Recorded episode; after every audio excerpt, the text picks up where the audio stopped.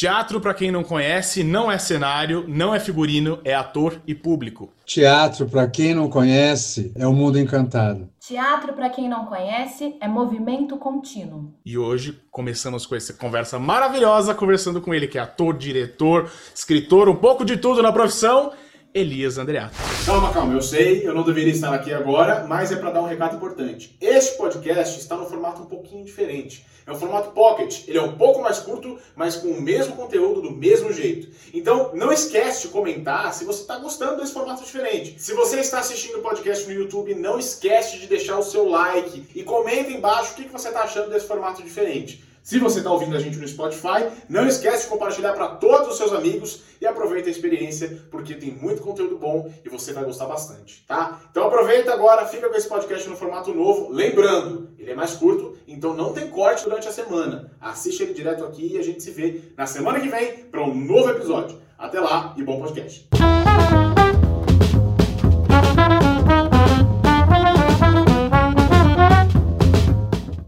Muito bem-vindo.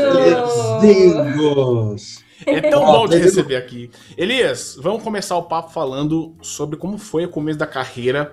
Por que fazer teatro? Da onde vem essa cabeça louca que a gente escolhe que resolver fazer teatro?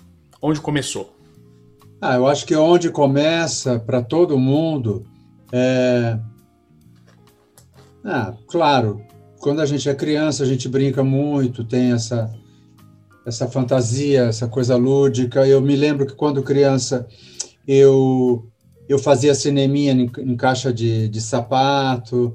Uh, eu na escola eu era o, o que era escolhido para declamar, né? Então sempre tinha um, um caminho ali apontado. Você fala assim, ó, da onde veio isso, né? Veio desses momentos né? Uhum. A professora no primário sempre me colocava para declamar, eu morria de vergonha. Aí o pessoal falava assim: tá chamando você, tá chamando você. Tinha uma certa resistência, mas no fundo eu gostava. Eu me lembro de quando criança sempre estar tá declamando alguma coisa. Embora fosse muito tímido, e mesmo assim eu conseguia romper essa barreira e fazer as coisas. Então vem daí. E depois o teatro ele surge já, já na adolescência, enfim, como uma forma também de, de procurar o, o, o seu grupo, a sua turma, os seus semelhantes, né? Uhum. Na, na, adolescência isso fica mais evidente, né? As afinidades que cada vez mais, né? Você vai se aproximando das pessoas que completam a mesma ideia, né? E tem esse, é. esse caminho. E é, e é legal, né? Porque é, o, o, teatro, quando a gente começa cedo, a gente desenvolve bem esse ideal de do que a gente quer trabalhar no decorrer da carreira, né? Até porque você, os seus trabalhos são tanto como ator, quanto como diretor, como produtor, como escritor. E você consegue. Você acha que existe hoje um, um do, dos pilares do teatro que você se encontra mais? Você gosta mais de atuar, mais de dirigir? Ah, eu gosto muito de atuar. Atuar ainda é, é onde eu me sinto. É. Eu me sinto ah, me sinto à vontade. Também, toda vez que eu estou atuando, é, é, inevitável. Eu sempre penso o quanto foi difícil eu chegar até o palco. Uhum. E então, para mim, isso virou um, um lugar sagrado, importante, de conquista. É onde eu sempre quis estar.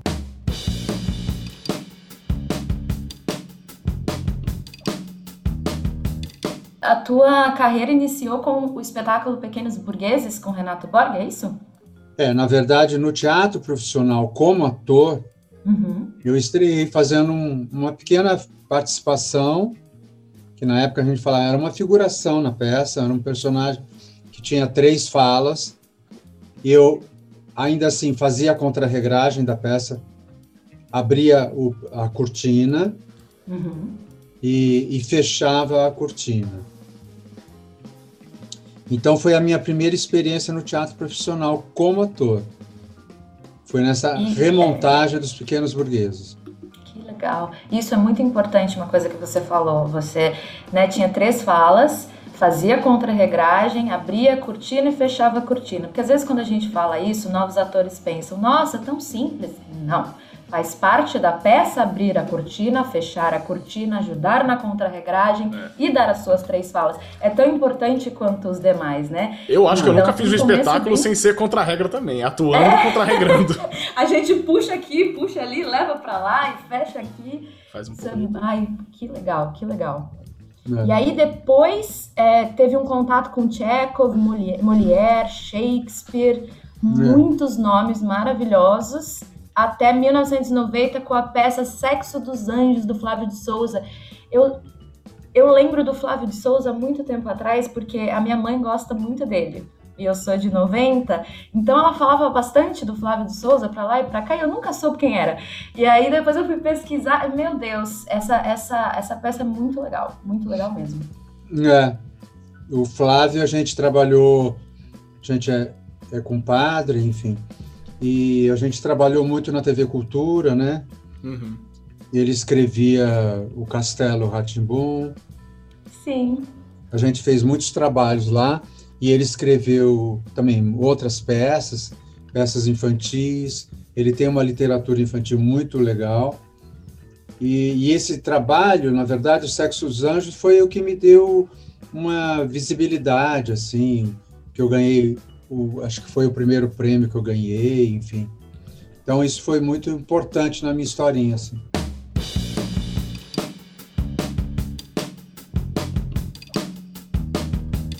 indicação e prêmio, o Nossa, senhor tem de sobra, né? Qual, faz, vamos fazer uma listinha rápida aqui. Qual foram as, as indicações e os prêmios que você, que você levou para casa? Não, assim, tem. É, enfim, tem alguns prêmios. É, foi muito. Até ganhar o primeiro prêmio, foi um trabalho muito árduo, assim. Uhum. É claro que quando a gente é jovem, o prêmio ele tem uma importância. Então, claro, toda vez que te elogio é muito bom, né? Mas nem sempre é assim. Às vezes falam mal de você. Uhum. Às vezes a dificuldade é muito grande. Mas isso não significa que você tenha que desistir de tudo porque falaram mal ou porque você não ganhou o prêmio. Não é só quem ganha o prêmio que é bom, né? Tem muita gente boa que não ganhou o prêmio, mas que está aí, que é maravilhosa. É claro que o prêmio ele te dá uma credibilidade, dá um refresco na trajetória, né? Mas não é o não é o mais importante. O mais importante é a sua escolha, é o, os projetos que você escolhe que tem a ver com a sua personalidade, com o seu prazer, né? Com o seu gosto. É, então acho que tem que focar mais é nisso. O resto eu acho é consequência, é, faz parte, você tem que aproveitar quando acontece, mas, enfim, é o, é o, é o trabalho que importa. Eu concordo. Concordo também. O processo, né, ele é, é. mais ou tão importante quanto o resultado, né? E Você... o prêmio, de certa forma, traz uma confiança, né, para o ator que é mais, mais novo, de, de Tá bom, então eu tô no caminho certo, deixa eu ir. Parece que a gente é. precisa dessa gratificação para poder se dar conta de que tá fazendo certo, né? Existe bastante cobrança dos atores com eles mesmos, a gente com a gente mesmo. É. Você não acha que talvez isso possa afetar também no trabalho do ego do ator? Porque o ator pode ser, talvez, muito bom, ele pode ser indicado, pode ser premiado, e a gente vê aquele narizinho começando a ficar em pé.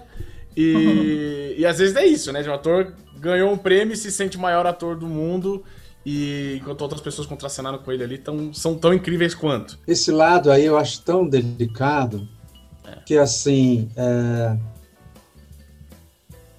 Às vezes eu vejo atores tão maravilhosos e eu nunca pensei nisso assim, nunca me, me julguei, nunca me senti melhor que ninguém uhum. e também nem pior que ninguém. Eu acho que tem muita gente talentosa no mundo. Exato. Eu me achar assim, o melhor, eu acho ridículo, né? Acho ridículo, porque nem eu no acredito. Meio de tantos atores, é. né? Muito. Nem eu acredito em mim assim. de uma profissão, de uma profissão tão expressiva que é o teatro, né? Será que a gente pode definir um melhor? Eu não, é muito subjetivo, é. né, para você comparar uma é, coisa é com a outra. É muito subjetivo, é. E eu, eu, por exemplo, eu trabalhei com atores incríveis que eu às vezes eu ficava assistindo eles porque eles eram tão maravilhosos. Então não tem, eu acho na verdade, assim, claro que agora fica mais fácil, porque eu estou mais velho. Quando a gente é jovem, eh, a gente tem a coisa da competição muito acirrada às vezes. Uhum. Você fica muito infeliz porque as coisas não acontecem para você, acontecem para os outros. Mas eu aprendi muito cedo que é assim: olha para sua história, é isso que importa. A história do outro é do outro. Pode ser árduo, pode ser difícil, você pode sentir inveja, ódio, admiração, tudo isso vai passar. E mas foca na sua história, ela é sua, não é de ninguém. É isso. Exatamente. Exatamente. E aí, outra, outra coisa interessante é o foca na sua história e deixa passar, porque os sentimentos, as emoções, elas vão aparecer. É normal a gente sentir uma inveja, um ciúme, uma admiração, uma raivinha, e a gente se pune, né, por causa desses sentimentos, às vezes. Então, sente, sente inveja do coleguinha, depois vai lá e dá parabéns para ele, fala parabéns pelo seu trabalho. É. E segue a vida. Não, é verdade, eu acho que isso é. é quando a gente é jovem, a, a às vezes, por exemplo, a, o ator que estava do meu lado, ele fazia sucesso, explodia, virava um acontecimento, aí você se sente um lixo, né? Você uhum. se sente invisível, você se sente uma merda, é, e você esquece de falar assim, pô, parabéns, tomara que o meu dia chegue.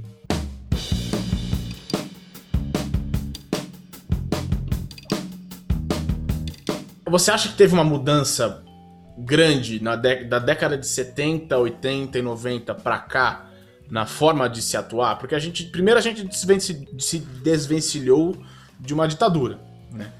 E muita coisa mudou na, na, na, na forma como as pessoas procuram arte e entretenimento no geral. Você acha que o trabalho do ator, o trabalho do diretor, do escritor, de qualquer um dos pilares da profissão, sofreu mudanças com esse passar do tempo pontuais, assim, que a gente consiga destacar? Eu acho que sofreu sim. A televisão é, influenciou muito o modo de interpretar.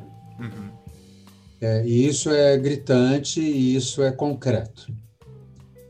É, porque antigamente a gente tinha referência do cinema, uhum.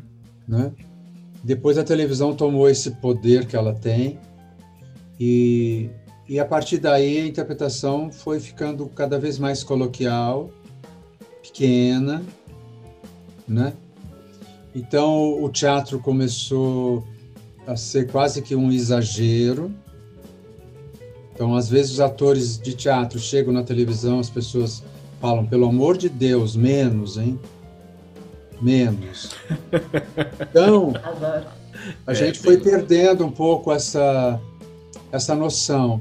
É claro que para quem tem experiência, você muda o veículo, é, você já sabe mais ou menos que ali não pode, o gesto, ele não pode ser, desse, ele sai de quadro, então você tem que cuidar para que isso aconteça, né?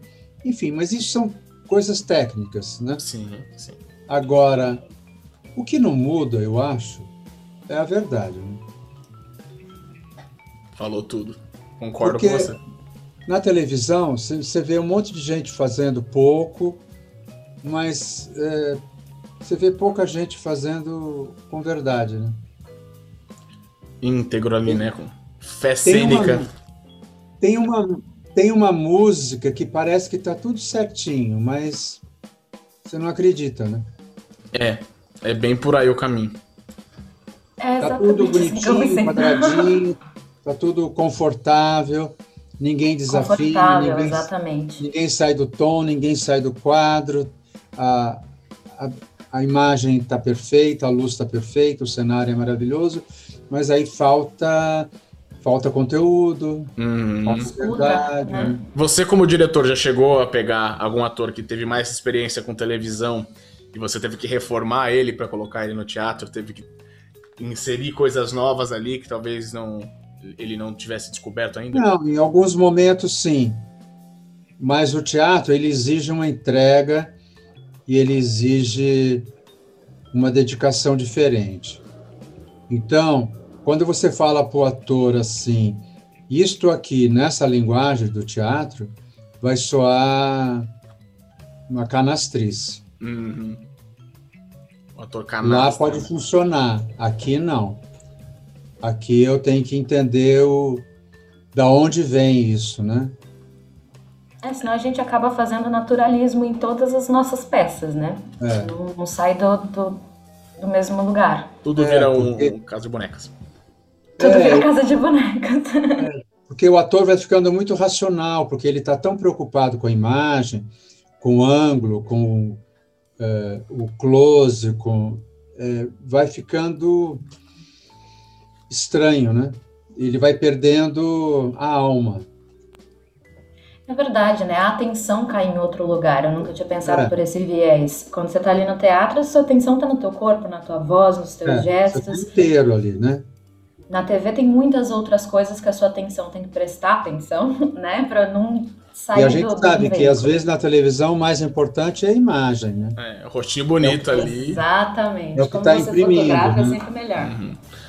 Seu lado é, esquerdo é melhor que seu lado direito é muito comum você estar tá representando na televisão e o ator tá tá se posicionando para a luz, né? Ele procura, então, procura o estético, né? É, então isso vai tirando, né?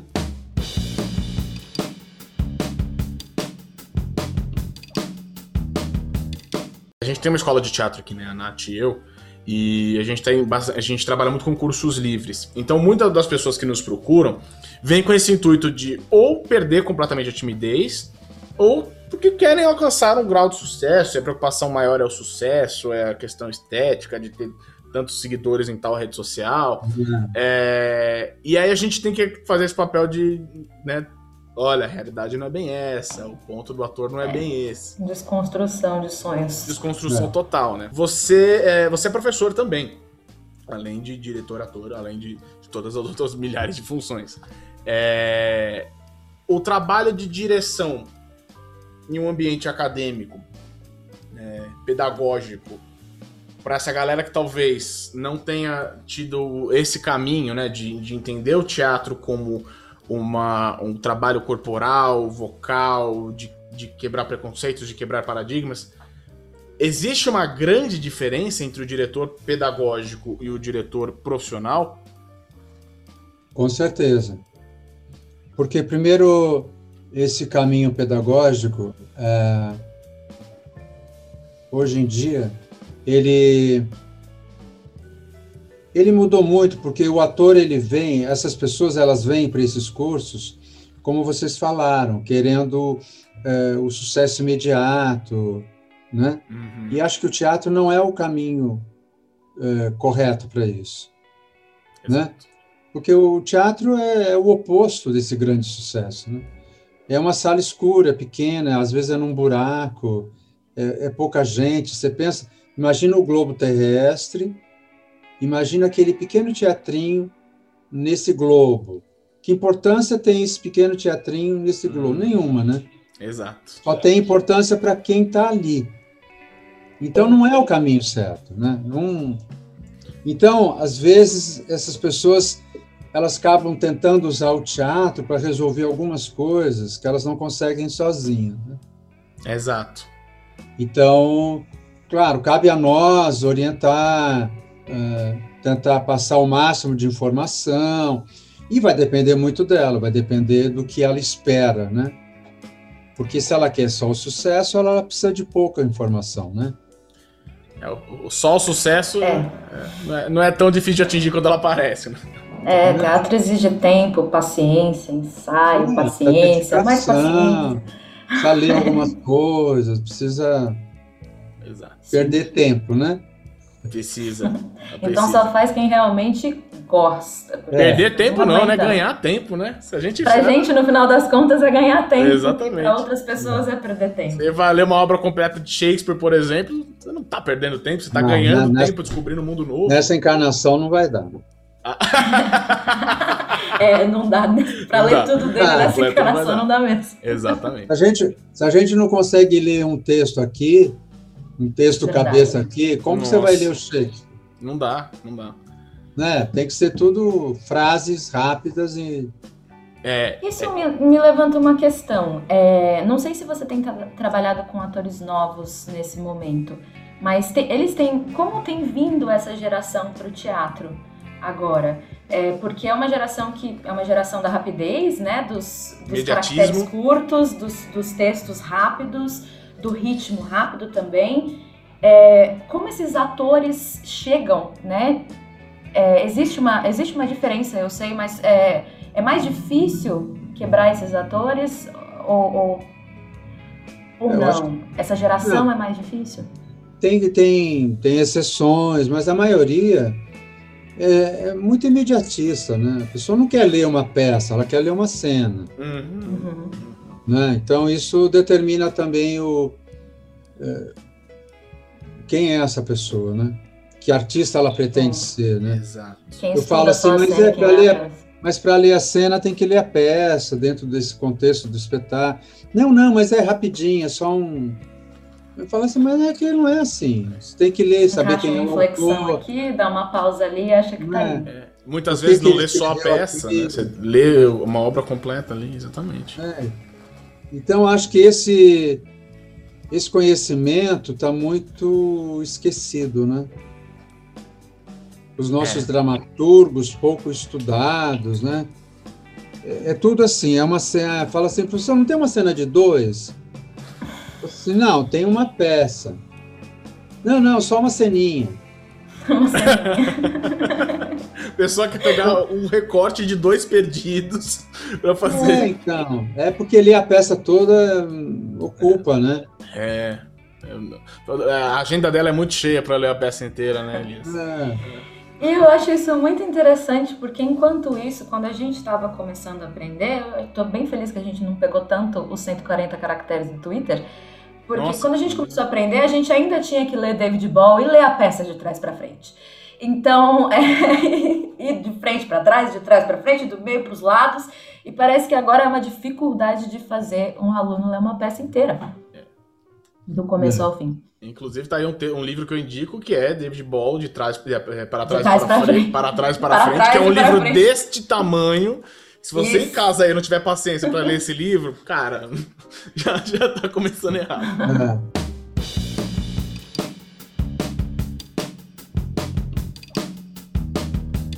Qual que é a dica que você gostaria de passar para quem está chegando agora, para quem está começando agora no teatro? Olha, eu acho que a pessoa que está chegando agora, ela está no momento mais delicado do nosso ofício, porque a gente está dentro de uma pandemia, é, a gente está num momento econômico mundial também delicado. É, o que eu acho bonito no teatro é que é onde você pode encontrar os seus semelhantes e é, é o local onde você pode estudar o homem no sentido mais profundo da sua existência. Toda a nossa dramaturgia foi construída para isso. Uhum.